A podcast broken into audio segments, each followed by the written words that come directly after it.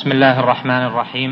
الحمد لله حق الحمد وأشهد أن لا إله إلا الله وحده لا شريك له وأشهد أن محمدا عبد الله ورسوله وصفيه وخليله. بلغ الرسالة وأدى الأمانة ونصح الأمة وكشف الغمة فصلى الله عليه وعلى آله وصحبه ومن اهتدى بهداهم إلى يوم الدين. أما بعد فأسأل الله جل وعلا لي ولكم الإخلاص والصدق في القول والعمل. وأسأله أن يجعلنا من أهل البصيرة في أقوالهم وأعمالهم وفيما قام بقلوبهم. وأسأل الله جل وعلا لي ولكم حسن الختام والموت على التوحيد وعلى تحقيق شهادة لا إله إلا الله محمد رسول الله. ثم أما بعد فإن هذا الموضوع الذي بعنوان المهم والأهم مما تنافس في إدراكه العلماء والعقلاء. لأنه قد قيل في الأمثال السائرة بين العلماء إن كل إنسان يعرف الخير من الشر لأن الله جل وعلا هدى الإنسان إلى النجدين وهما طريق الخير والشر. قالوا والعاقل هو الذي يعلم خير الخيرين لتحصيل ذلك الأخير وشر الشرين ليجتنب الأشر عند تزاحم الخيرين أو عند توارد الشرين. الأهم والمهم مما ينبغي لطالب العلم في نفسه أن يعلمه بل ولكل مسلم أن يعلم ما يحتاج إليه منه. وينبغي للداعية أن يعلم ذلك وأن يكون بين عينيه. وكذلك ينبغي للآمر والناهي أن يكون رعاية الأهم والمهم أن تكون رعاية ذلك نصب عينيه وفي قلبه. الأهم والمهم مأخوذ من وصية النبي عليه الصلاة والسلام. فهو أصل شرعي عليه دليله من الكتاب ومن السنة ومن النظر. وأصله الواضح من السنة قوله عليه الصلاة والسلام فيما رواه البخاري ومسلم في صحيحيهما من حديث ابن عباس رضي الله عنهما أن النبي عليه الصلاة والسلام لما بعث معاذا إلى اليمن قال له إنك تأتي قوما أهل كتاب فليكن أول ما تدعوهم إليه شهادة أن لا إله إلا الله وأن محمدا رسول الله فإنهم أجابوك لذلك فأعلمهم أن الله افترض عليهم خمس صلوات في اليوم والليلة. فإنهم أطاعوك في ذلك فأعلمهم أن الله افترض عليهم زكاة في أموالهم تؤخذ من أغنيائهم فترد في فقرائهم.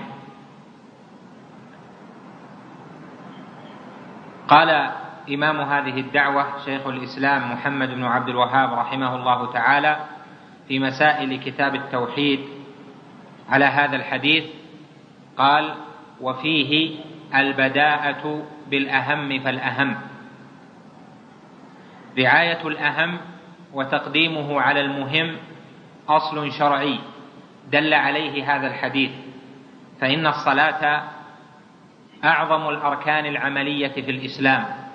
ولا حظ في الإسلام لمن ترك الصلاة ولكن التوحيد أهم منها ولهذا بدأ الرسول عليه الصلاة والسلام في دعوته بالتوحيد أمره ربه بأن يبدأ بذلك فقال له فاعلم أنه لا إله إلا الله واستغفر لذنبك.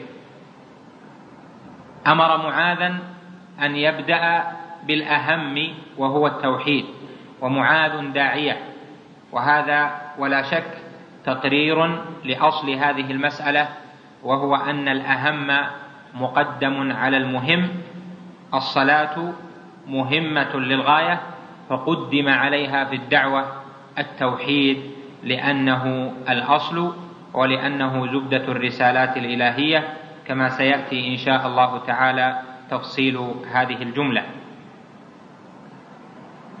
رعاية الأهم ومعرفة المهم مصدرها الشرع وليست العقول والأقيسة والاجتهادات بغير دليل مصدر ذلك. فقد يكون في الاجتهاد المماثلة ولكن يظهر في نصوص الشرع المفارقة. فانظر مثلا إلى ركعتي الفجر مع أنها ركعتان. كيف كانت مفضلة على الرباعية وقرآن الفجر؟ إن قرآن الفجر كان مشهودا. وكيف كانت هذه الصلاة فارقة بين المنافق والمؤمن. صلاة الفجر مثلا من حيث كونها ركعتين مساوية في الصورة مساوية في الصورة لصلاة النفل ركعتين. ولكن مع تساوي الصورة وتساوي القصد وهو الامتثال وتساوي الخشوع والخضوع في الأصل فيهما لكن الله جل وعلا جعل ركعتي الفجر يعني الفريضة مفضلة على ركعتي الفجر النافلة. وعلى أي نافلة هي ركعتان. وهذا يدل على أن التفضيل وبيان الأهم من المهم إنما مصدره الشرع مصدره النصوص. فإن العقل المجرد قد يظن تساوي هذا وهذا. كذلك ريال يتصدق به وريال مثله يؤديه زكاة. الذي يؤديه في الزكاة أفضل من الريال الذي يؤديه صدقة مع تساويهما في الإحسان إلى المحتاج ومع تساويهما في القيمة. ولكن الله جل وعلا جعل هذا أفضل من ذاك وجعل الزكاة أهم من الصدقة. كذلك الحج. حج الفرض يتساوى مع حج النفل في الصورة في الأعمال في الواجبات في الأركان ولكن حج الفرض أهم وأهم من حج النافلة. كذلك العمرة. كذلك كثير من أعمال الشرع فإنها تتساوى في الصورة تتساوى في الأعمال في الأركان والواجبات وربما المستحبات لكن تختلف مقاماتها عند الله جل وعلا وما يجب أن يقدم عند التزاحم يختلف. ذلك ومصدر الاختلاف ومصدر التقديم عند المؤمن إنما هو النصوص. لهذا جاء في الحديث الصحيح الذي رواه البخاري وغيره أن النبي صلى الله عليه وسلم قال قال الله تعالى ما تقرب إلي عبدي بشيء أحب إلي مما افترضته عليه ولا يزال عبدي يتقرب إلي بالنوافل حتى أحبه. فإذا احببت فإذا أحببته كنت سمعه الذي يسمع به وبصره الذي يبصر به ويده التي يبطش بها ورجله التي يمشي بها ولئن استعاذني لأعيذنه ولئن سألني لأعطينه وما ترددت في شيء أنا فاعله ترددي في قبض نفس عبد المؤمن. يكره الموت وأكره مساءته ولا بد له من ذلك. دل الحديث على أن التفضيل وبيان الأهم عند المسلم مصدره الشرع مصدره النصوص وهذا تبع لأصل عام وهو أن الشريعة جاءت بتحصيل المصالح وتكميلها كما يقول العلماء وجاءت بتقليل المفاسد أو درئها. جاءت الشريعة بتكميل المصالح وتحصيلها وجاءت بتقليل المفاسد أو درئها ودرئها أيضا. وهذا هذه القاعدة العظيمة. معناها أن المصالح تحقيقها جزء من الشرع بل غرض الشارع تحقيق المصالح أو إكمال المصالح. وإذا تقرر هذا فإن المصالح الشرعية إنما تكون من أحد طريقين. الطريق الأول أن ينص في الشرع على المصلحة أو أن يكون الأمر الشرعي ظاهرا بينا في أمر ما. فإذا كان كذلك فحيث جاء النص حيث جاء النص فالمصلحة ثم. وليس العكس. حيث جاء النص فالمصلحة ثم. فإذا جاءنا النص الشرعي فنعلم أن ما جاء به النص فهو الأهم وهو سبيل المصلحة. القسم الثاني أو الطريق الثاني أن لا يعلم النص. أن تكون المسألة حادثة. أن تكون المسألة مجتهدا فيها. فهذا يجتهد فيه العلماء بحسب المصلحة. فما كانت المصلحة فيه أتم وأكثر فإننا نعلم بذلك أن الشرع أراد تحقيق المصالح أو تكميل المصالح. إذا كان ثم مفسدة فإن الشرع يريد بتشريعه من مقاصد الشارع في أحكامه أن يدرأ المفاسد أو أن يقللها. فإذا اشتبه الأمر ولا نص فإن رعاية المصالح أصل من أصول الشرع وإن درء المفاسد أصل من أصول الشرع. إذا تبين لك ذلك فإن رعاية هذه المسألة وتمييز المسلم فضلا عن الداعية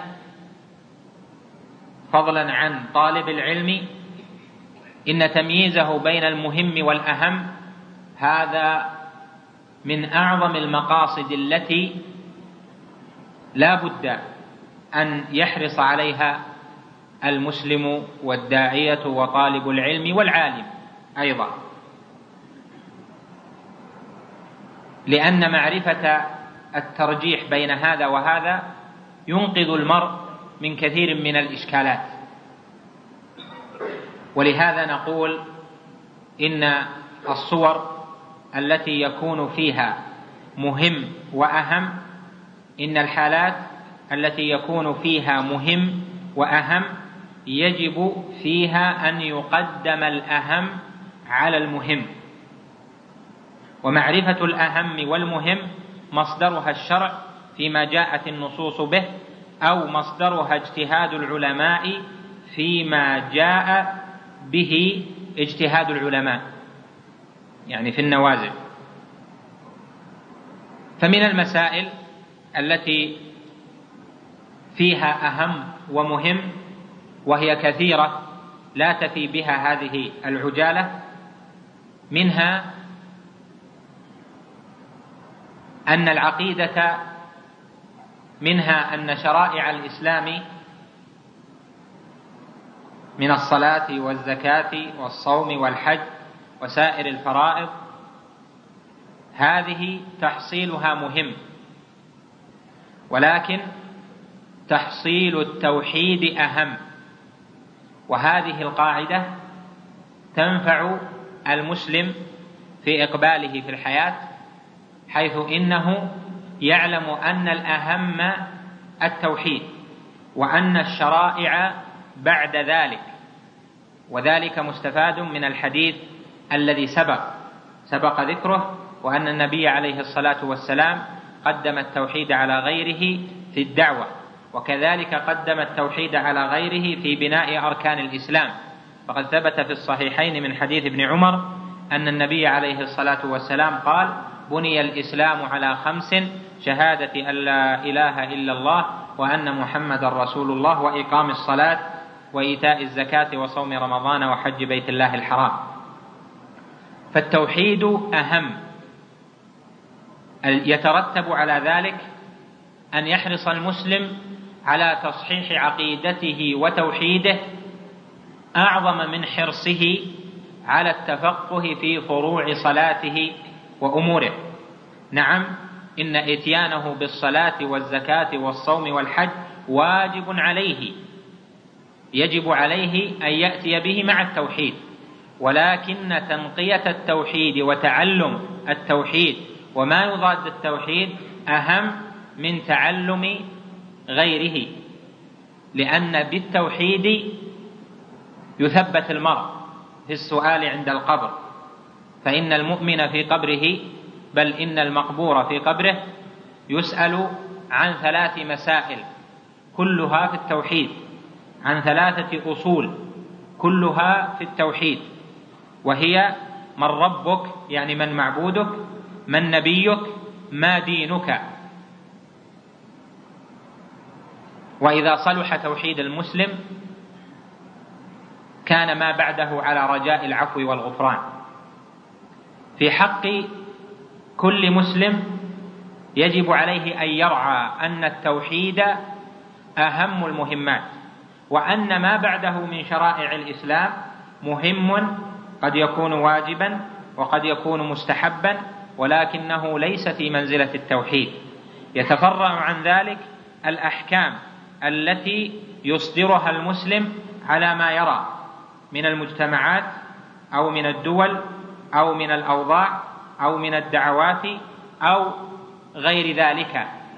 فإن العمدة في ذلك رعاية الأهم وهو القيام بحق الله على العباد ألا وهو التوحيد. والقيام بنفي ضد ذلك. ألا وهو الشرك. فإن ترك المعاصي ترك المحرمات ترك الكبائر مهم وأهم منه ترك الشرك والبعد عن الشرك لأن الشرك لا يغفر. والمعاصي إذا كانت واقعة من مسلم موحد فإنها على رجاء الغفران. هذا ينفع المسلم فيما يأتيه ويذره. ينفعه في تقييمه للأمور ينفعه في تقييمه للأحوال والأوضاع. فهذه المسألة عظيمة الأهمية. المسألة الثانية أن الدعوة إلى الله جل وعلا مهمة.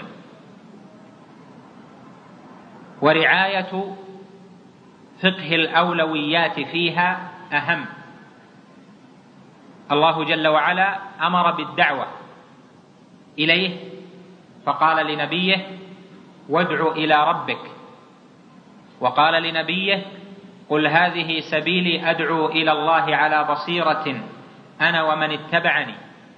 وقال سبحانه ومن أحسن قولا ممن دعا إلى الله وعمل صالحا.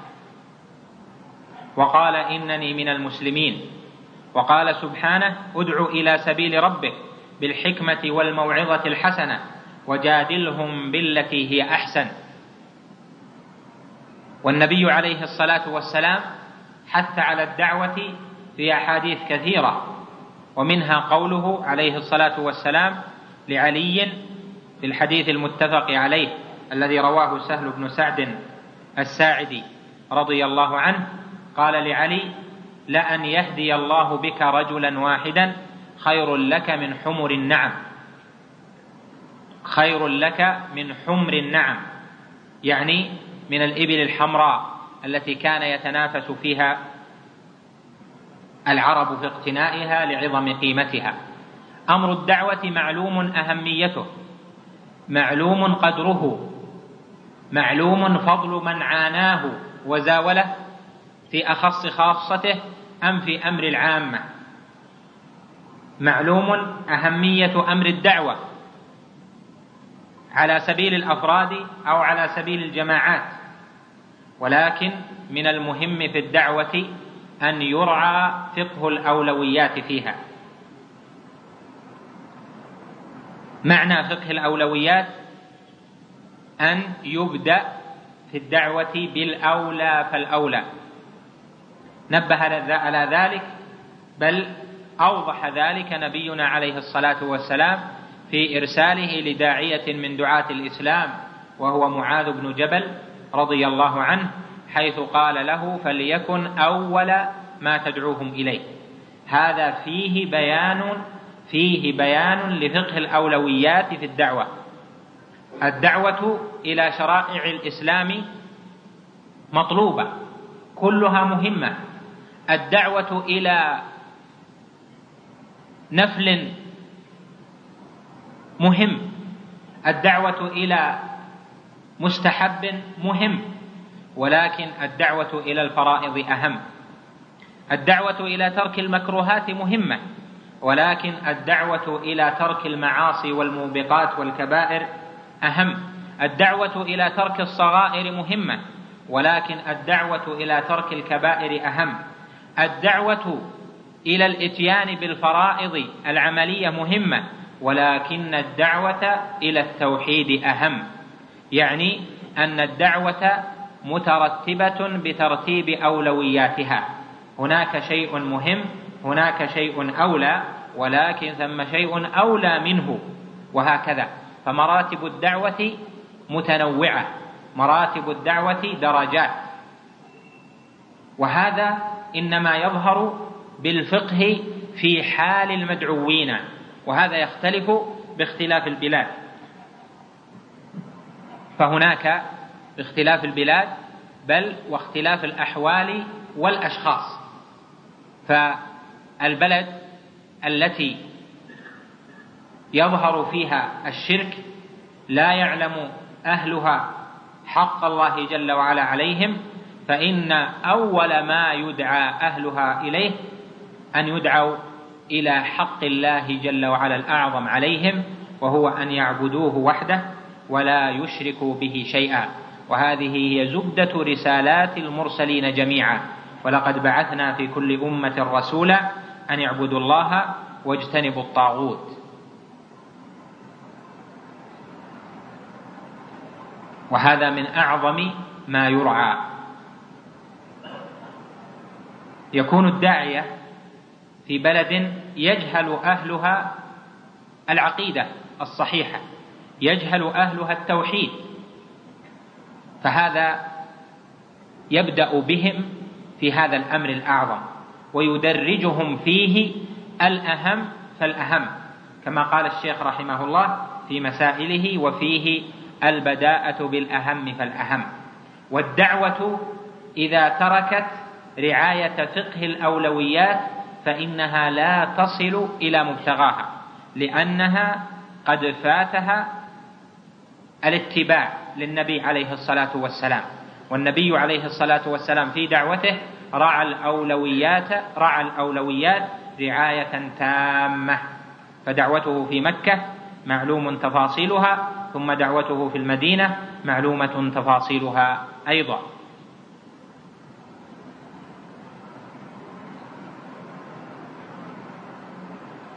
دعوة الأفراد. أيضا يبدأ فيها بالأهم فالأهم. ما يأتيه المرء من الواجبات الشرعية يبدأ فيه بالأهم فالأهم. مثلا يأتي المرء ويبذل جهده وحسن خلقه بل ويبذل من ماله. لمن؟ يدعوه خارج بيته وربما هو في داخل بيته لا يبذل حسن خلق لا يبذل مالا للدعوة. وهؤلاء أعني من بداخل البيوت بشر ومن خارج ومن هم خارج البيوت بشر. والجميع الدخول إلى قلوبهم يكون بطريقة واحدة.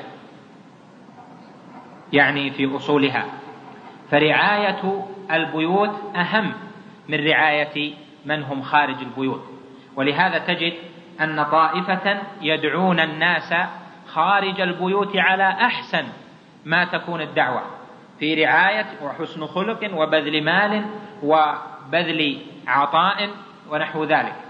ولكن هم في بيوتهم لا يبذلون ذلك مع أن نصيحة من في البيوت وتربية من في البيوت واجبة. ونصيحة من هم خارج بيت المسلم ليست بواجبة إنما هي مستحبة على العين وقد تجب على الكفاية. الله جل وعلا قال لنبيه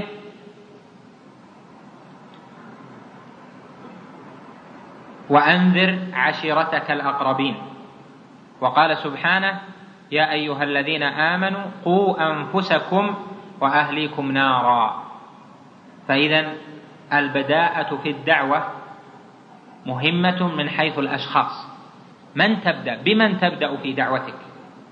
والفشل كل الفشل أن يفشل المرء مع قرابته وأهله ولا ولكنه تجده مع من هم من الأصدقاء أو من الزملاء أو مع من يعاشرهم ناجح كيف صار ذلك؟ هذا من جراء عدم رعاية الأولويات والواجبات الأهم فالأهم. وإلا لو رعى ذلك لكان بذله وحسن خلقه وعطاؤه في بيته أعظم من ما يفعله من ذلك خارج بيته. نسأل الله جل وعلا لنا ولأهلنا ولذرارينا التوفيق والهداية.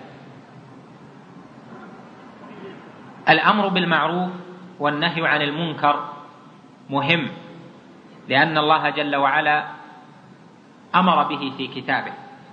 فقال ولتكن منكم أمة يدعون إلى الخير ويأمرون بالمعروف وينهون عن المنكر وأولئك هم المفلحون. ولكن رعاية ما توجبه الشريعة في الأمر بالمعروف والنهي عن المنكر أهم من الإتيان بمطلق الأمر بالمعروف والنهي عن المنكر. ولهذا يذكر علماء السنة في عقائدهم فصلا متعلقا بالأمر والنهي وهو ما يسمى بمنهج معاملة الخلق. قال شيخ الإسلام مثلا في العقيدة الواسطية في بيان اعتقاد أهل السنة والجماعة قال وهم مع ذلك يأمرون يعني مع العقائد التي سبق أن ذكرها في عقيدته قال وهم مع ذلك يأمرون بالمعروف وينهون عن المنكر على ما توجبه الشريعة لأن الأمر والنهي قد ادعاه كثيرون ادعته الخوارج فإن الخوارج فيما فعلوا إنما فعلوا مريدين لتحقيق فرض الأمر والنهي. ادعته المعتزلة فيما فعلوا ادعته الرافضة فيما فعلت وهم في ذلك مجانبون لحسن الأمر والنهي ولا يكون الأمر والنهي حسنا حتى يكون موافقا لما توجبه الشريعة. ولهذا قيده شيخ الإسلام في الواسطية بقوله وهم مع ذلك يأمرون بالمعروف وينهون عن المنكر على ما توجبه الشريعة. فإذا رعاية الأمر والنهي مهم ولكن رعاية ما توجبه الشريعة في الأمر والنهي أهم. ولهذا قال العلماء ليكن أمرك بالمعروف من المعروف وليكن نهيك عن المنكر ليس بمنكر. وقال شيخ الإسلام في رسالته في الأمر بالمعروف والنهي عن المنكر من لم يتبين له وجه الترجيح بين المصالح والمفاسد فليس له الحق أن يدخل في الأمر بالمعروف والنهي عن المنكر. والأمر بالمعروف والنهي عن المنكر ميدانه واسع. يدخل فيه الأمر بالمعروف والنهي عن المنكر على مستوى الأفراد. يدخل فيه الأمر بالمعروف والنهي عن المنكر على مستوى البلد. يدخل فيه الأمر والنهي على مستوى المجتمعات. يدخل فيه الأمر والنهي على ما هو أعظم من ذلك. فالأمر والنهي يحمد ومطلوب وواجب في الشرع ولكن أهم منه أن يكون الأمر بالمعروف بالمعروف وأن يكون النهي عن المنكر ليس بمنكر. ولهذا قال على ما توجبه الشريعة فهذا القيد أهم من الإتيان بالأمر والنهي. ولهذا اشترط العلماء في الآمر الناهي ألا أن يكون عالما بما يأمر به وينهى عنه عالما بتحقيق المصالح ودرء المفاسد وغير ذلك من الشروط. ولهذا نستفيد من هذه أن الأمر والنهي إذا كان مهما فأهم منه فقه الأمر والنهي. معرفة ما توجبه الشريعة. في ذلك لأن هذا به تصلح الأحوال. أرأيت لو أن رجلا لم يرعى ذلك كيف سيخرجه عدم رعايته لما يوجبه الشرع من الأمر والنهي إلى أمور مخالفة لما أراده الله جل وعلا وأراده رسوله صلى الله عليه وسلم من معاملة الناس. يأتي إلى رجل لا يصلي أصلا فيأمره بالوتر. يأتي إلى رجل لا يصلي أصلا فيأمره بأحد المستحبات أو يأمره بأمر من الأمور الأخرى من الذكر في الصباح والمساء. يأتي إلى رجل لا يحضر الصلاة فينهاه عن مشاهدة النساء. نعم نهيت وأمرت ولكن ما رعيت فقه الأمر والنهي لأن القلوب جعلها الله جل وعلا تقبل الحق شيئا فشيئا. لا تقبله جملة وتترك الشر جملة وإنما في الغالب أن تقبله شيئا فشيئا.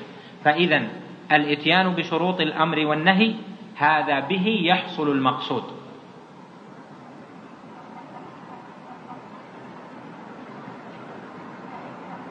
يتفرع عن هذا الأصل فرع آخر.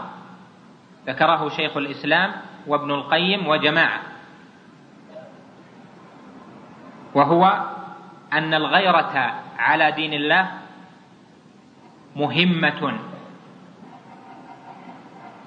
ولكن الأهم أن تكون الغيرة مضبوطة بضوابط الشرع وبأدلة الشرع. يقول ابن القيم رحمه الله في المدارج يقول إذا انغلق على المرء باب الغيرة على دين الله انغلق عن قلبه محبة الله. وإذا انغلقت وإذا انغلقت عن قلبه أبواب محبة الله انغلق عن قلبه باعث العمل الصالح. وإذا فقد العمل الصالح قرب من كل شر وسوء. فالغيرة على دين الله على محارم الله على حدود الله على الإسلام وأهله هذا أمر واجب ومطلوب وبه تفتح أبواب الخيرات على قلب العبد المؤمن. ولكن أهم منه أن تكون هذه الغيرة الواجبة قامت في القلب على وفق ما أرشد إليه الشرع. الفرق التي ضلت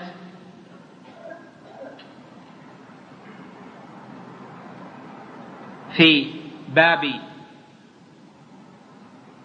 معاملة الصحابة وفي باب معاملة الولاة وفي باب معاملة المسلمين من حيث تكفيرهم تكفير العصاة ومن حيث تضليل الأمة ونحو ذلك.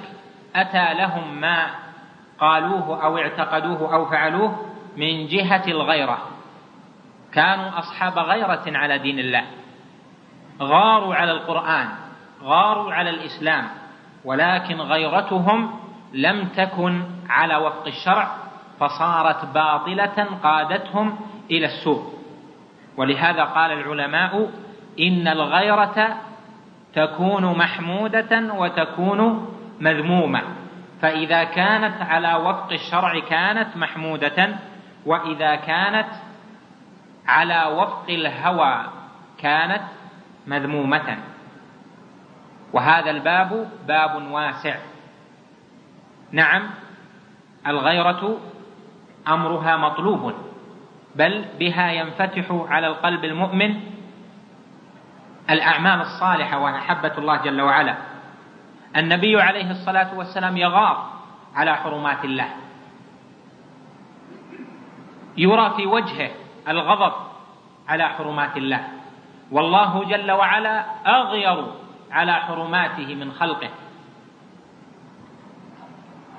إن الله جل وعلا يغار أن يزني عبده أو أن تزني أمته. والنبي عليه الصلاة والسلام يغار على حرمات الله. وكل مؤمن متبع للنبي عليه الصلاة والسلام يغار الغيرة الشرعية. ولكن افترق الناس في هذه الغيرة فمنهم من غار غيرة محمودة ومنهم من غار غيرة مذمومة. منهم من غار الغيرة المذمومة فقادته إلى مخالفة أمر الله في المنهج والسلوك والمواقف مع الناس ومع الجماعات ونحو ذلك. فيجب أن تكون الغيرة على وفق الشرع. الغيرة لمنهج أهل السنة والجماعة مطلوبة وواجبة لكن الأهم منها أن تكون الغيرة على عقيدة أهل السنة والجماعة على ما أصله أهل السنة والجماعة. فإن الغيرة عليها قد ينحرف تنحرف بالمرء إلى مهاوي الردى بأن يغار على وفق هواه. وتكون غيرته ناتجة عن سوء فهم ويكون قصده صحيحا ولكن يكون فعله وما وقد كان في الأمة من هؤلاء كثير في كل زمن فأهل السنة بين الغالي والجافي. منهم من غلا ومنهم من جفى والمحققون المتابعون للسنة والجماعة بين هذا وهذا. فالغيرة على الدين الغيرة على التوحيد الغيرة على أهل السنة على عقيدة أهل السنة والجماعة الغيرة على علماء الإسلام. هذه يجب أن تكون على أصولها وهذا أهم. لأنها إن لم تكن على أصولها الشرعية قادت أصحابها إلى مهاوي الردى والعياذ بالله. ضلوا فأضلوا أو زلوا فأزلوا ولهذا كان دعاء العلماء وأخص دعاء بالعلماء أنهم يقولون في دعائهم عند خروجهم من بيوتهم بل وفي كل حال اللهم إننا نعوذ بك أن نزل أو نزل أو نضل أو نضل أو أن نجهل أو يجهل علينا. هذا من الدعاء العظيم. لأنه بالزلل يحصل الخلل والمرء يجب عليه أن يتابع الشرع في ذلك كله. إصلاح الظاهر بالمتابعة لسنة النبي عليه الصلاة والسلام مهم. ولكن إصلاح الباطن بالإخلاص أهم لأن المتابعة منها ما هو واجب ومستحب وأما الإخلاص فهو واجب. والإخلاص هو تصفية القلب عن إرادة سوى الله جل وعلا بالقول أو بالعمل أو في الاعتقادات. يخلص القلب عن إرادة ما سوى الله جل وعلا. إن الاتباع الظاهر للنبي عليه الصلاة والسلام وإن إصلاح الظاهر مهم ولكن إصلاح الباطن بحسن المعاملة والتعامل وصدق التعامل مع الله جل وعلا هذا أهم لأن في الجسد مضغة إذا صلحت صلح الجسد كله وإذا فسدت فسد الجسد كله ألا وهي القلب. فكم من إنسان لم يصلح قلبه وكان ظاهره صالحا ثم ضل بعد ذلك لأجل عدم رعايته لصلاح قلبه. وقد قال العلماء في الحديث الذي جاء فيه أن الرجل يعمل بعمل أهل الجنة حتى ما يكون بينه وبينها إلا ذراع فيسبق عليه الكتاب فيعمل بعمل أهل النار فيدخلها ورجل آخر يعمل بعمل أهل النار حتى ما يكون بينه وبينها إلا ذراع فيسبق عليه الكتاب فيعمل بعمل أهل الجنة فيدخلها. قال العلماء من عمل بعمل أهل الجنة في الظاهر ثم ختم له بسوء الخاتمة. الغالب في هؤلاء أنهم لم يصلحوا باطنهم وإنما كانت ظواهرهم صالحة وأما بواطنهم ففيها من الشكوك والشبهات والشهوات ما الله به عليم. فالواجب على العبد أن يرعى ظاهره لأنه مهم ويرعى ما هو أهم من ذلك برعاية باطنه وهو قلبه بإصلاحه وإخلاص القصد والعمل والوجه لله جل وعلا. ولهذا قال تعالى في من ادعوا الجنة قال سبحانه وقالوا لن يدخل الجنة إلا من كان هودا أو نصارى تلك أمانيهم قل هاتوا برهانكم ان كنتم صادقين. بين ان البرهان صلاح الباطن وصلاح الظاهر. وقدم صلاح الباطن على صلاح على صلاح الظاهر لأهميته. فقال سبحانه بعد هذه الآية بلى. يعني سيدخل الجنة. من أسلم وجهه لله وهو محسن.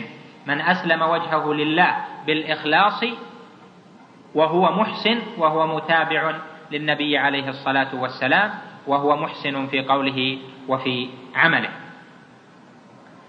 طلب العلم وتعليم العلم مهم ورعاية التدرج فيه أهم. إن طلب العلم مهم. العلماء رفع الله قدرهم. في الدنيا وفي الآخرة. قال سبحانه يرفع الله الذين آمنوا منكم والذين أوتوا العلم درجات. وقال سبحانه وقل رب زدني علما. وقال قل هل يستوي الذين يعلمون والذين لا يعلمون؟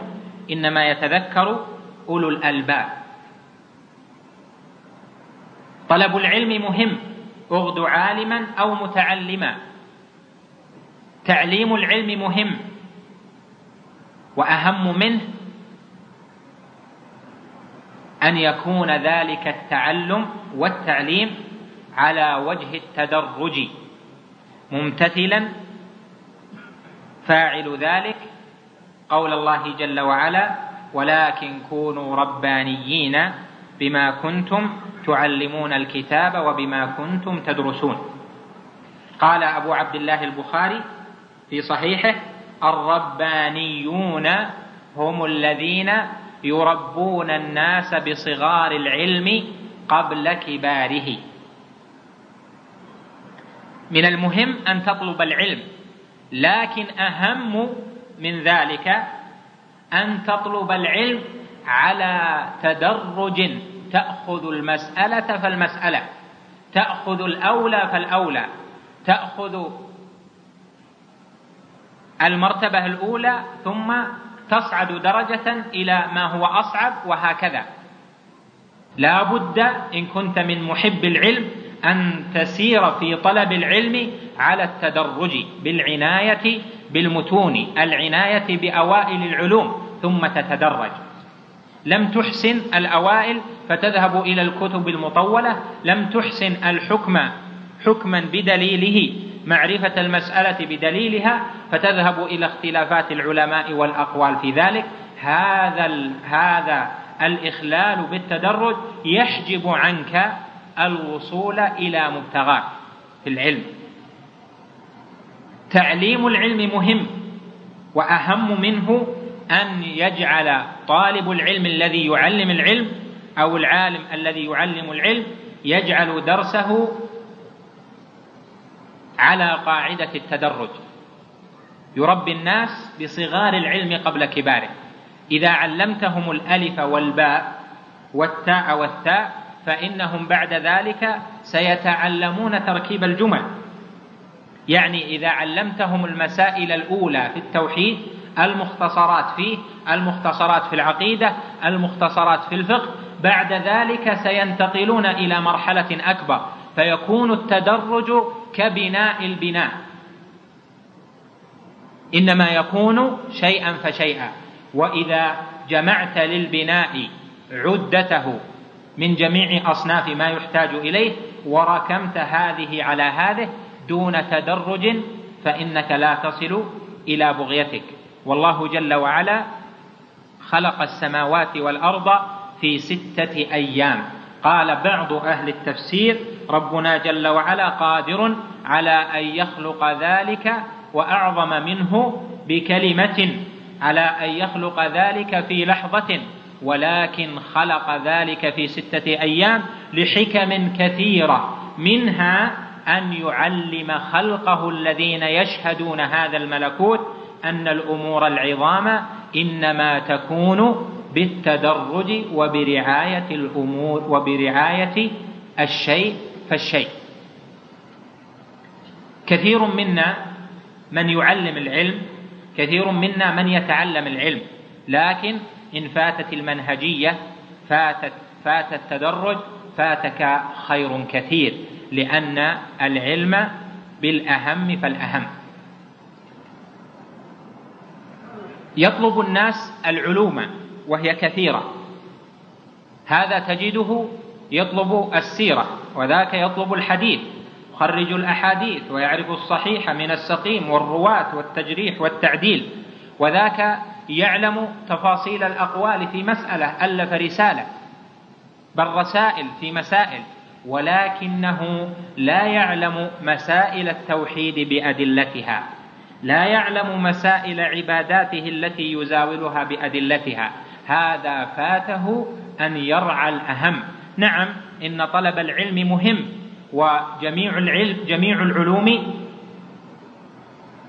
المستحب منها والواجب كلها مهمة لأنها من الشرع ولكن العلم درجات والأهم يقدم على المهم. ولهذا تجد أن كثيرين من طلاب العلم في هذا الوقت تجد أنهم يقرؤون كثيرا ولا يحصلون كثيرا يحصلون ما داموا قريبين من القراءة لكن ما أسسوا العلم على أصوله لأنه فاتهم الأهم وهو التدرج. فإذا هذه قاعدة وهي أن طلب العلم مهم ولكن التدرج في طلبه أهم. إن التعليم تعليم العلم مهم ولكن التدرج في ذلك التعليم أهم. نقول أيضا إن طلاب العلم ينبغي لهم أن يحرصوا على من يعلم من يعلمهم صغار العلم قبل كباره يحرصون على من يبدأ بهم بالأصول بالمتون. يأتي آت ويقول فلان الشيخ أو العالم أو طالب العلم ليس عنده تفصيل في المسائل. نعم إن عدم تفصيله الطويل في المسائل هذا هو الذي زينه. وهذا هو الذي ينفعك لأن طالب العلم المعلم لا يأتي للمتعلمين بكل ما عنده وإنما ينشئهم في العلم خطوة فخطوة وإلا لو أتى بما عنده فإنه يمكنه أن ينظر في الكتب ويأتي لهم في المسألة الواحدة بما يدوم معه إلى عشرين جلسة. مثلا يؤلف فيها كتابا يعرض الأقوال فيها كثيرة يوصل في المسألة الواحدة إلى خمسة أقوال تسعة أقوال عشرة أقوال بل إلى أربعين مسألة في بعض المسائل. هذا ليس هو العلم. العلم إحكام الأصول وإحكام معاقد العلم. العلم بالقواعد العلم بالأولويات. حتى إذا علمت الأول بعد ذلك يأتي إليك الثاني وقد تمرن ذهنك على الأول. فيترقى ذهنك في إدراك العلوم. نعم إن طلب العلم مهم ولكن التدرج فيه أهم. إن التعليم مهم ولكن التدرج في التعليم أهم. ثم إن الإخلاص في ذلك جميعا مهم ومهم ومهم وأيضا أهم من كثرة الإلقاء أهم أن يكون العبد مجاهدا نفسه في الإخلاص. قال العلماء ضابط الإخلاص في العلم أن ينوي رفع الجهالة عن نفسه. سئل الإمام أحمد كيف يكون طالب العلم ذانية في العلم؟ فقال يكون طالب العلم ذانية في العلم إذا نوى رفع الجهالة عن نفسه.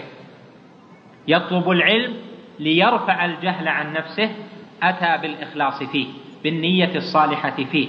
يرفع الجهل عن نفسه ليعلم أمر الله ونهيه ليعلم ما أخبر الله في كتابه وما أخبر به النبي عليه الصلاة والسلام في السنة من العقائد وأخبار الغيب ليعتقد ذلك. هذه نية صالحة. المعلم نيته الصالحة بأن ينوي رفع الجهل عن غيره.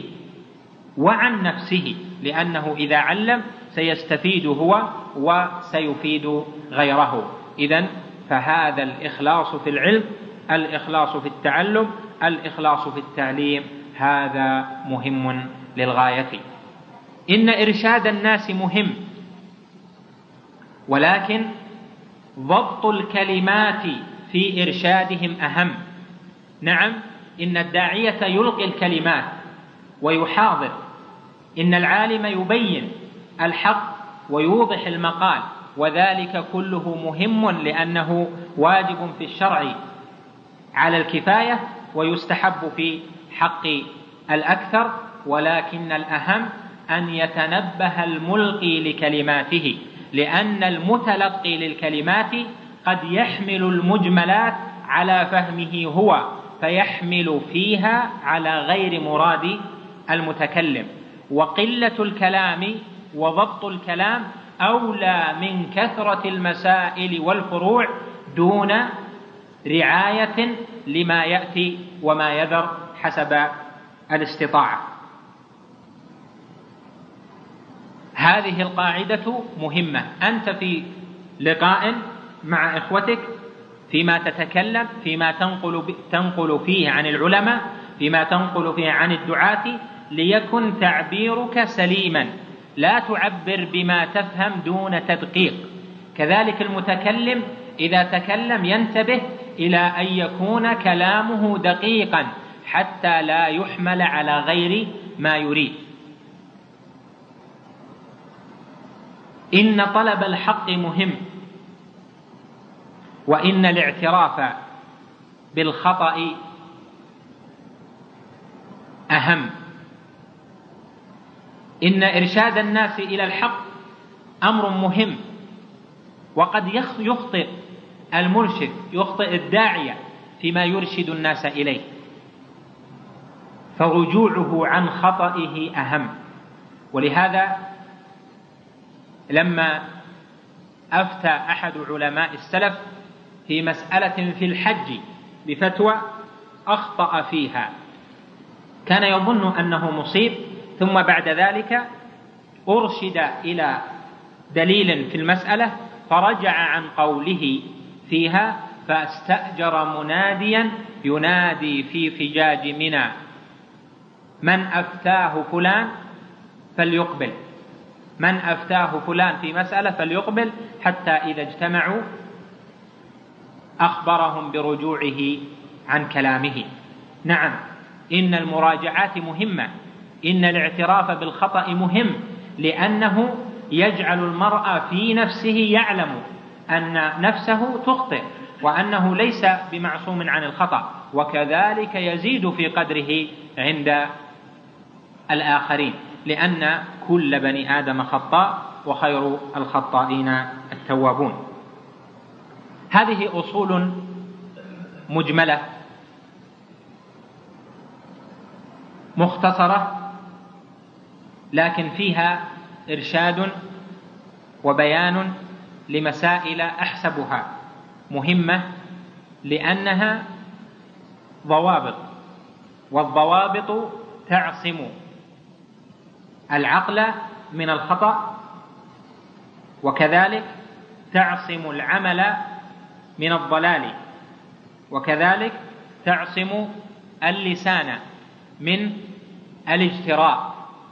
فإن معرفة العبد الحقوق الشرعية والضوابط الشرعية بأدلتها هذا مهم وأهم للغاية لأنه عند الاشتباه يحصل كثير من الزلل. بقي أن نقرر قاعدة وهي أن هذه التقسيمات من مهم وأهم هذه إنما تستفاد من أهل العلم لأنني ذكرت أن موردها ودليلها النصوص وليس العقل والاستحسان. فتقسيم الأشياء تقسيم مراتب الأمور الشرعية ومراتب ما يزاوله المرء هذا إذا كان فيه نص فإن العلماء يبينون الأهم فالمهم من ذلك. فإذا اشتبه على المرء المسلم ذلك فإن عليه أن يرعى الرجوع. إلى العلماء حتى يبينوا له مراتب ذلك فيسير على بينة من أمره. هذا وأسأل الله جل وعلا لي ولكم التوفيق والسداد والهداية والرشاد وأسأله جل وعلا أن ينفعني وإياكم بما سمعنا وصلى الله وسلم على نبينا محمد.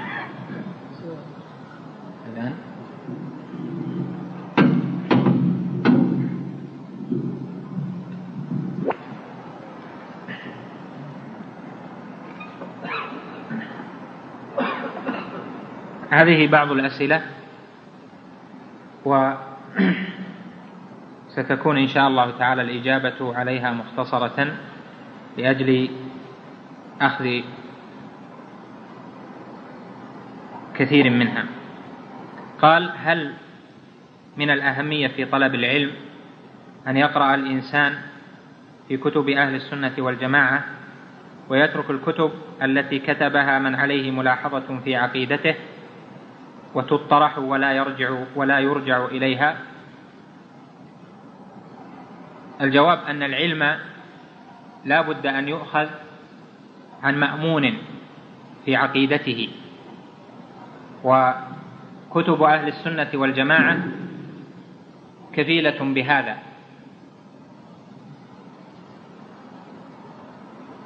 وأما الكتب العصرية فإنها لا يحتاج إليها في العلم وإنما هي من جهة الثقافة والاطلاع على ما في العصر أو على الأفكار أو على التحليلات ونحو ذلك.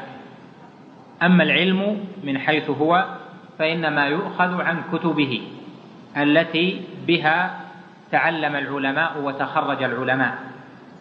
هذه الكتب لا بأس من مطالعتها كتب العصرية لكن بشروط. منها أن يكون المطالع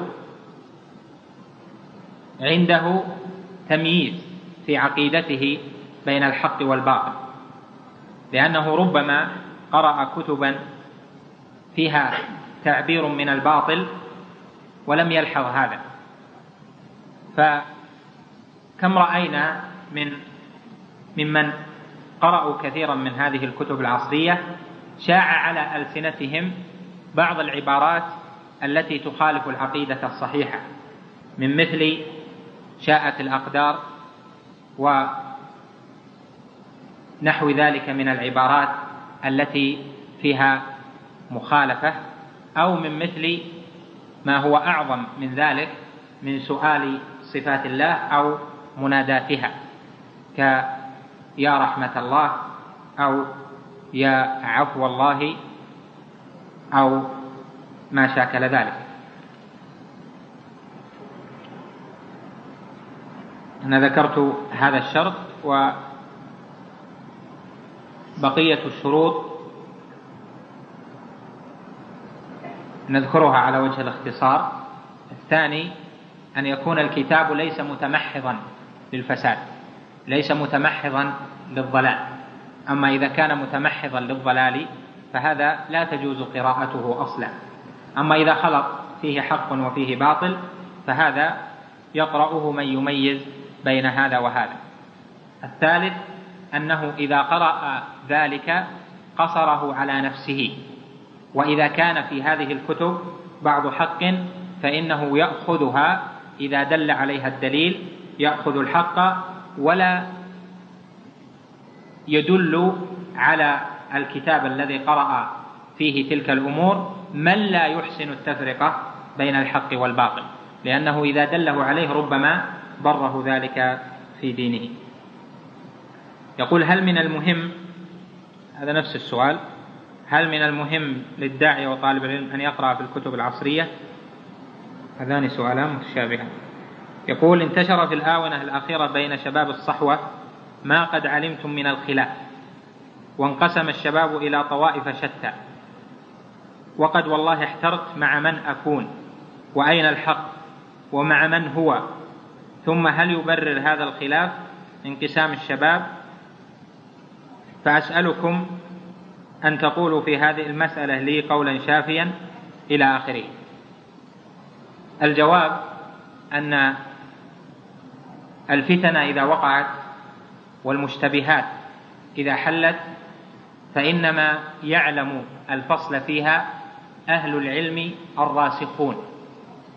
وهذا الانقسام الذي حصل هو من جراء مخالفة أوامر الله لأن الله جل وعلا يعاقب من خالف أمره بالفرقة. قال سبحانه ومن الذين قالوا إنا نصارى. أخذنا ميثاقهم. يعني بأن يتبعوا. وأن يلتزموا بالحق. فنسوا حظا مما ذكروا به. النسيان بمعنى الترك. يعني فتركوا حظا مما ذكروا به. عندهم الأدلة واضحة. عندهم البينات التي ذكروا بها. فتركوا ذلك مع العلم به. عاقبهم الله جل وعلا بالفرقة. فقال سبحانه ومن الذين قالوا إنا نصارى أخذنا ميثاقهم فنسوا حظا مما ذكروا به فأغرينا بينهم العداوة والبغضاء. وإذا كان العلم سهل الحصول كان العلم قريبا كانت الحجج واضحة بينة ثم خالف فيها من هي عنده وتركوها مع قربها تعاقب يعاقب الناس بالفرقة فيما بينهم بقدر ما تركوا. وهذه ذكر بها شيخ الإسلام رحمه الله في موضع وهو تنبيه مهم. فإنه بالاجتماع فإنه بنتيجة الالتزام بالدليل وبأمر الله يحصل الاتفاق والاجتماع والاجتماع رحمة. وبمخالفة الحق بعد العلم به يحصل تحصل العقوبة وذلك ومن العقوبة الفرقة والاختلاف. هذا هذه الفرقة وهذا الاختلاف يجب أن يعامل المرء فيه نفسه ومن حوله بالعدل. والعدل كان في طريقة العلماء الراسخين الذين لهم في ذلك الكلمات الشافية منهم بل إمامهم سماحة الشيخ عبد العزيز بن عبد الله بن باز حفظه الله تعالى. وكذلك سماحة الشيخ محمد ابن عثيمين حفظه الله تعالى وكذلك بقية مشايخنا. فطريقتهم هي الطريقة التي من اعتصم بها إن شاء الله أنه ناج لأنها على وفق العلم وعلى وفق الأصول الشرعية وما قالها من قالها إلا عن علم وبصيرة. أسأل الله أن يطفي الفتن وأن يجمع قلوب الدعاة على دينه وأن يجعلنا جميعا من المحبين لأهل الحق وللعلماء وللدعاة ومن المسددين لهم في أقوالهم وأعمالهم. يقول تقول إن التوحيد أهم شيء فهناك من يقول إن عقيدة التوحيد تشرح في عشر دقائق. فماذا تقولون؟ الجواب إن عقيدة التوحيد تشرح في أقل من عشر دقائق لأن عقيدة التوحيد هي معنى الشهادتين أشهد أن لا إله إلا الله وأشهد أن محمدا رسول الله. فإذا شرحت هاتان الكلمتان فهم التوحيد لكن كما قال الإمام علي رضي الله عنه قال العلم نقطة كثرها الجاهلون. العلم أصله قليل لمن فقهه ولهذا كلام السلف قليل كثير الفائدة وكلام الخلف كثير قليل الفائدة كما قال ابن رجب في كتابه فضل علم السلف على علم الخلف. نعم إن بيان التوحيد قليل. النبي عليه الصلاة والسلام قال لمن يفهم معنى كلمة التوحيد قولوا لا إله إلا الله تفلحوا لأنهم يعلمون معنى هذه الكلمة. لكن لما شاع الجهل وكثر الجهال أصبحوا لا يفهمون التوحيد في هذا الزمن اليسير. لما كثر المخالفون للتوحيد كثر المخالفون لعقيدة السلف الصالح في الصفات وفي الإيمان وفي القدر وفي الموقف من الصحابة وفي الموقف الحق من الأمر والنهي وفي الموقف من ولاة الأمور والآئمة ونحو ذلك من مباحث الاعتقاد احتاج العلماء إلى أن يبينوا العقيدة الصحيحة في أيام بل شهور بل في سنين. لأن المخالفين كثروا ولأن التشويه كثر فاحتاج العلماء إلى أن يبينوا العقيدة في أوقات كثيرة. نعم إنها في الأصل في زمن النبي عليه الصلاة والسلام تبيينها قليل بكلمة يعلم المرء ما تشمل وما تضاد ولكن في مثل هذا الزمن بل بعد الأزمنة التي فشى فيها الشرك وفشت فيها الفرق الضالة وفشى فيها الضلال بأنواعه لا يمكن أن يبصر الناس في التوحيد إلا بعد بيان أصول وأصول وشرح كتب وكتب حتى يتبين له الحق من الضلال وحتى يتبين له الموقف الصواب من غيره. والله أعلم. يقول انتشر في الآونة الأخيرة. هذا انتهينا منه. ونفس السؤال السابق ولا؟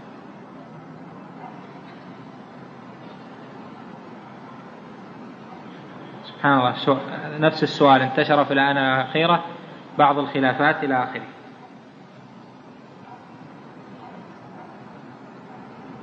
قل هل من المهم للمسلم البحث عن مثالب الناس وعيوبهم وإظهارها وأنه مقدم على رجوع الإنسان إلى نفسه؟ الواجب على المسلم أن يعتني بنفسه إصلاحا.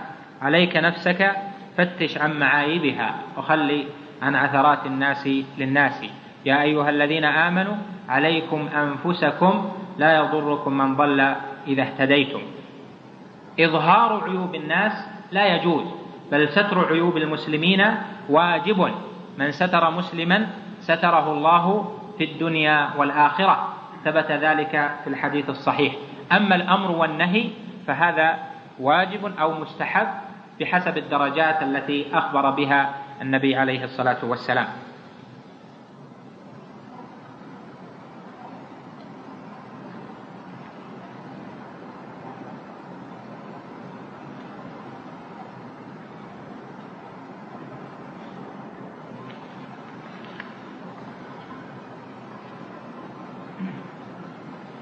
يقول لي بعض الزملاء في العمل بلغت بهم الجراءة أن يدعوا أن يدعونا يقول المتمسكين بالسنة بالفجرة وإيذاء الصالحين بالكلام والغمز واللمز.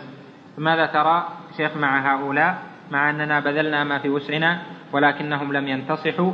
أنرفع بهم إلى الجهات المسؤولة؟ أم ماذا نفعل تجاههم؟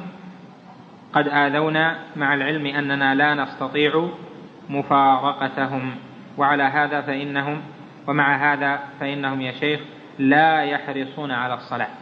نسأل الله جل وعلا لنا ولهم الهداية. الصبر لا تمل لا تملوا النصيحة. لا تملوا الإرشاد. تذكر قول الله جل وعلا كذلك كنتم من قبل فمن الله عليكم. ليس بعزيز على الله أن يصلح أشد الناس كفرا. فأنت احتسب وادع لهم في أوقات الخلوة واصبر عليهم لعلهم أن يهتدوا. إذا أمكن أن لا يظهروا ذلك الكلام برفع أو بتأديب فإن هذا متعين. لكن فيما بينك وبينهم عليك بالدعوة والصبر والدعاء لهم في ظهر الغيب لعل الله جل وعلا أن يهديهم.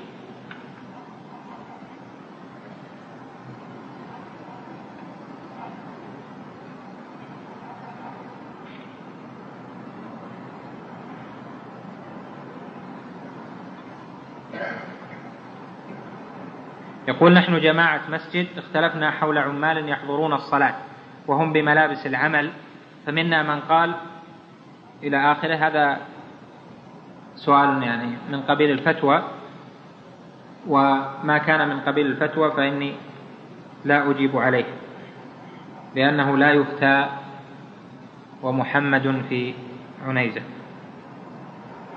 حيث إنكم أحد أحفاد الشيخ محمد بن عبد الوهاب رحمه الله إمام الدعوة إلى الكتاب والسنة في هذه البلاد. أرجو إرشاد الشخص الذي جاء إلى هذه البلاد من بلد مجاور مسلم ولكن الناس في بلده متعلقون بالقبور والأضرحة والتمسح بها والذبح عندها فما هو الطريق لإصلاحهم؟ الطريق لإصلاحهم من جهتين. الجهة الأولى التعليم والجهة الثانية الترغيب والترهيب.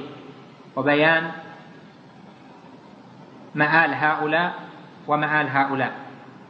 أما من جهة التعليم فهذا واضح وهو أن التوحيد يحتاج إلى تعلم. والناس في تلك البلاد كما قد خالطت بعضهم يجهلون معنى التوحيد.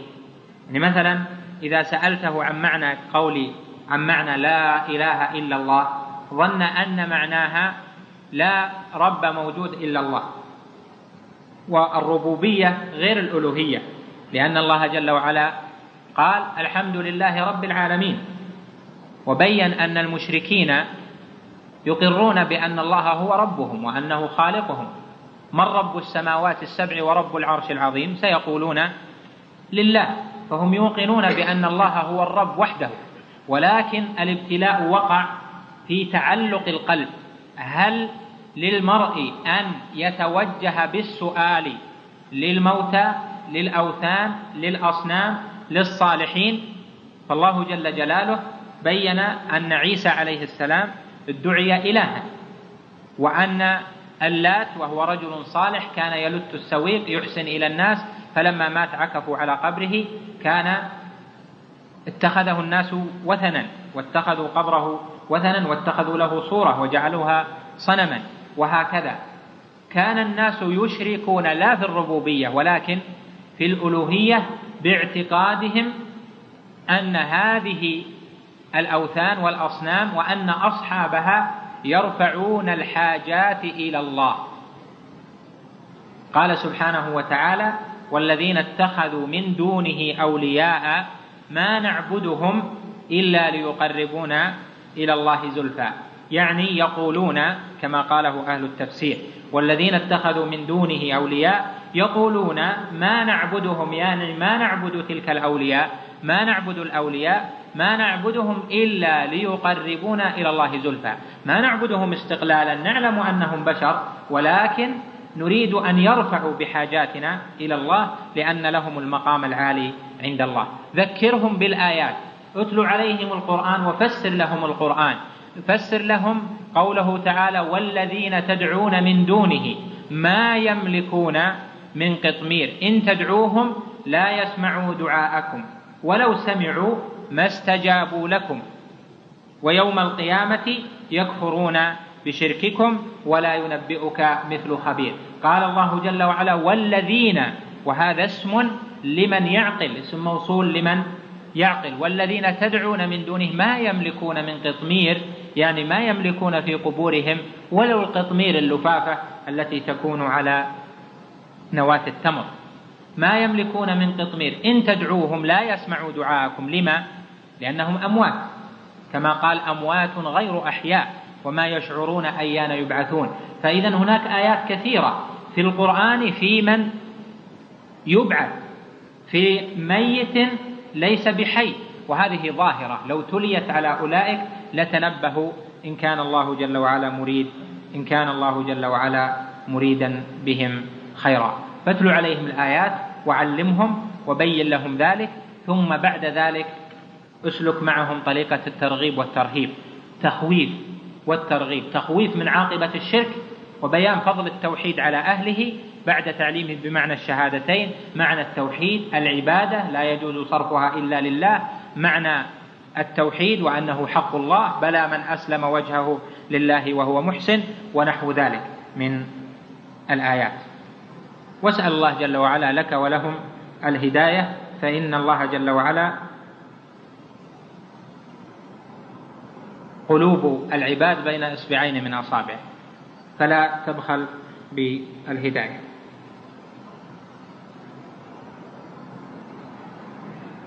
يقول لا شك ولله الحمد أن هذه البلاد تأثرت بدعوة الشيخ محمد بن عبد الوهاب رحمه الله ورزقه من ذريته من يسير على طريقته. جزاك الله خير. والملاحظة أن الناس إذا كلمتهم عن أمور العقيدة قالوا عقيدتنا سليمة لكن إذا نظرنا إلى الواقع تحيرنا. الولاء والبراء هل هو من أمور التوحيد؟ كيف يكون التوحيد سليما؟ ونحن نجد أن معظم المؤسسات والناس يقربون الكفار والبوذيين والنصارى ويبعدون أهل الإسلام. الولاء والبراء هو معنى كلمة التوحيد. حقيقة كلمة التوحيد هو الولاء والبراء. سأل رجل من طلاب العلم الشيخ عبد اللطيف بن عبد الرحمن بن حسن رحمه الله فسأله قال هل الولاء والبراء من لوازم كلمة التوحيد أم هو أمر خارج عنها يعني واجب مستقل فقال وأسف على العلم الذي عندك أنك لم تعرف مكانة الولاء والبراء من دين الله. الولاء والبراء هو هو لا إله إلا الله محمد رسول الله. كلمة التوحيد ولاء وبراء. قال جل وعلا في سورة الزخرف وإذ قال إبراهيم لأبيه وقومه إنني براء مما تعبدون إلا الذي فطرني فإنه سيهدين وجعلها كلمة باقية في عقبه.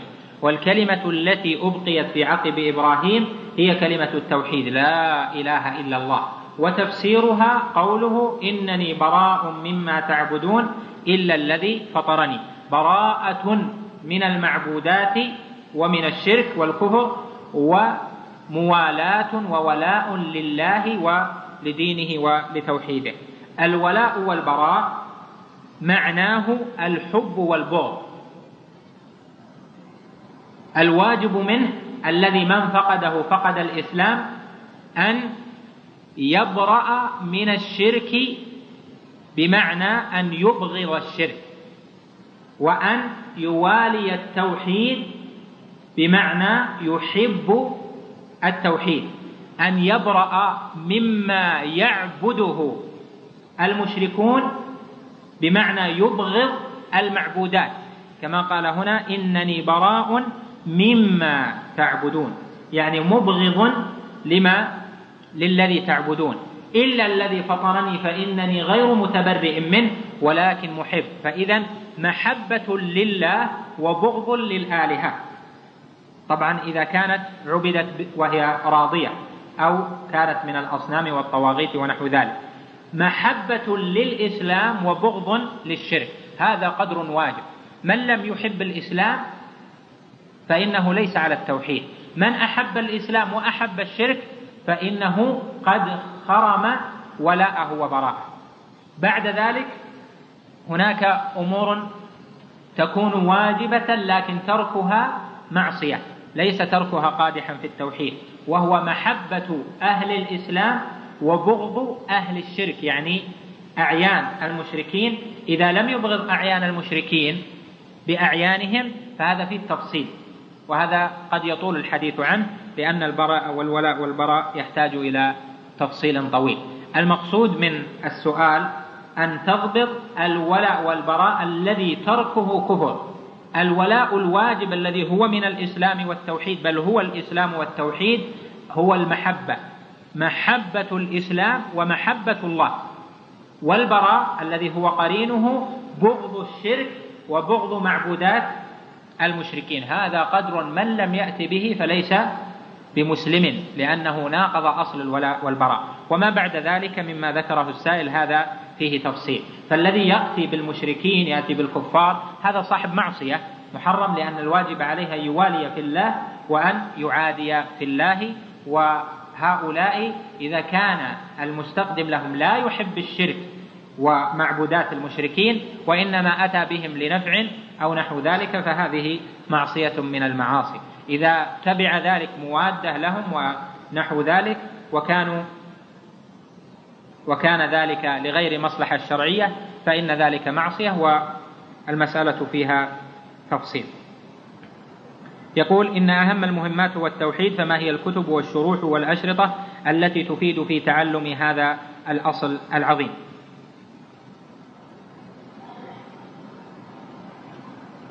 التوحيد قسمان. توحيد علمي خبري وتوحيد عملي إرادي توحيد العلم الخبري هذا هو الذي يسمى العقيدة. عقيدة أهل السنة والجماعة.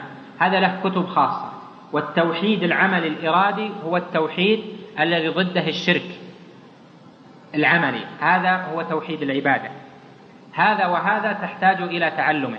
تعلم تعلم التوحيد الذي ضده الشرك وتعلم العقيدة الصحيحة التي ضدها العقيدة الباطلة. أما العقيدة الصحيحة فهي عقيدة أهل السنة والجماعة وأهم الكتب فيها لمعة الاعتقاد وخذ شرحا لها لأحد علماء هذه البلاد. وكذلك كتاب الواسطية وخذ شرحا له.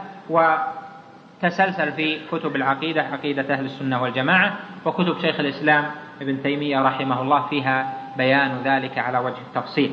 كتب التوحيد توحيد العبادة أقربها وأولها كتاب ثلاثة الأصول للشيخ محمد بن عبد الوهاب رحمه الله وكتاب التوحيد أيضا له وكتاب اقتضاء الصراط المستقيم مخالفة أصحاب الجحيم لشيخ الإسلام ابن تيمية وما شبه هذه الكتب مع شروحها كشرح تيسير العزيز الحميد لكتاب التوحيد وشرح فتح المجيد ونحو ذلك من الشروح. قل هل هناك فرق بين التوحيد والعقيدة؟ التوحيد قسمان كما ذكرت وبه يظهر التفرقة بين التوحيد والعقيدة وهما متلازمان. التوحيد والعقيدة بمعنى واحد لكن عند التصنيف يختلف ذلك.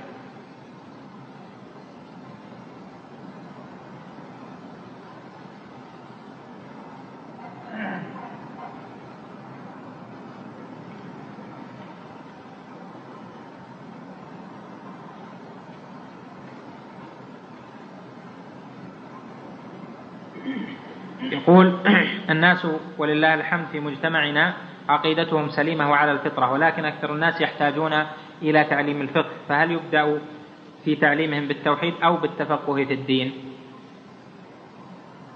العلم بالتوحيد وتعليم التوحيد أولا والعقيدة أولا والتوحيد أولا لأنه يراد منه صلاح القلب وأيضا يحدث الخوف من الشرك. وبقاء ذلك في الناس هذا بقاء لدين الله في الناس. ولا يقدم عليه الفقه. ونحن نرى أن كثيرا من الشركيات بدأت تنتشر في الناس في مجتمعنا. فلا يقال إننا لا نحتاج إلى التوحيد. ألا ترون أن السحرة والكهنة كثر تسامع الناس بأحوالهم؟ ألا ترون أن أن التطير وأن التمائم كثر تعليقها تجد في السيارات صور حيوانات حذوة فرس جلدة فيها عين يأتي في باب بعض البيوت رأس حيوان محنط أو نحو ذلك أو عليه حذوة فرس أو رسمة عين ونحو ذلك. هذه كلها من التمائم التي هي من الشرك الأصغر. وألا ترون وجود التمائم على مربوطة أو ربط الخير أو نحو ذلك؟ ألا ترون موالاة أعداء الله ومودتهم وتكريمهم ونحو ذلك. هذه كلها أمور مخالفة للعقيدة والتوحيد. فلا بد تعليم التوحيد فيه بقاء للتوحيد ولا بد أن نخاف من الشرك. فمن خاف سلم ونبي نبي الله ورسوله إبراهيم عليه السلام دعا ربه بقوله واجنبني وبني أن نعبد الأصنام قال إبراهيم التيمي من علماء السلف الصالحين الأئمة قال لما تلا هذه الآية ومن يأمن البلاء بعد إبراهيم فإبقاء التوحيد وتدريسه وتعليمه هذا فيه التخويف من الشرك والشرك أسرع ما يكون في الناس. وتذكروا قول النبي عليه الصلاة والسلام الحديث الصحيح الصحيحين وغيرهما لا تقوم الساعة حتى تعبد الله والعزى لا تقوم الساعة حتى تعبد اللات والعزى لا تقوم الساعة حتى لا يذكر الدجال. يغفل الناس عن ذكر هذا الأمر. هذه المسألة من مسائل العقيدة وهي ذكر الدجال والاعتقاد فيه.